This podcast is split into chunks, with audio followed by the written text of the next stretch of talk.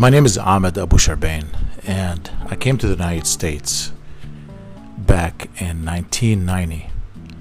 I left Dubai to start a new life in the US. I came over here to go to school, following the American dream as well. Thanks to my brother who brought me over here, or he who helped me to come in to the United States. I knew where I was going, but I don't know what's coming in my future. I know I'm going to end up making something, starting something. It could be business, it could be a project, something big. I wanted to have something big. How big, I didn't know. I came over here. Um, I lived back home, and I'm one out of ten, out of nine siblings. We are six brothers and three sisters, and I am the middle child, com- exactly the middle. Four older and four younger, and me in the middle.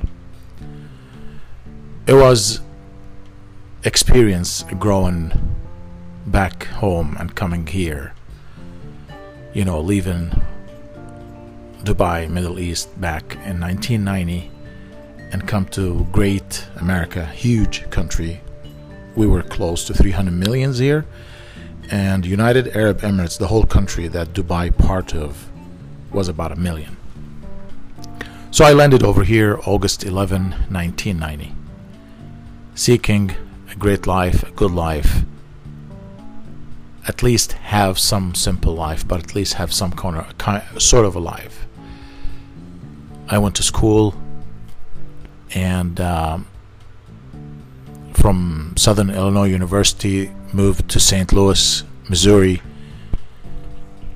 and started my whole entire life.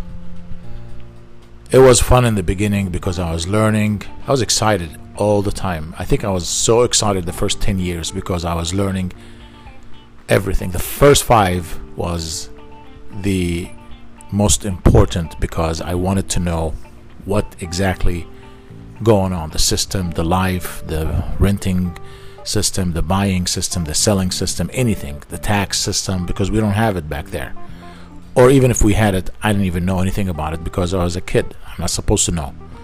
Or uh, yeah actually i'm not supposed to know because my father wanted me to focus on school and school only and finish school and get to the next step which is college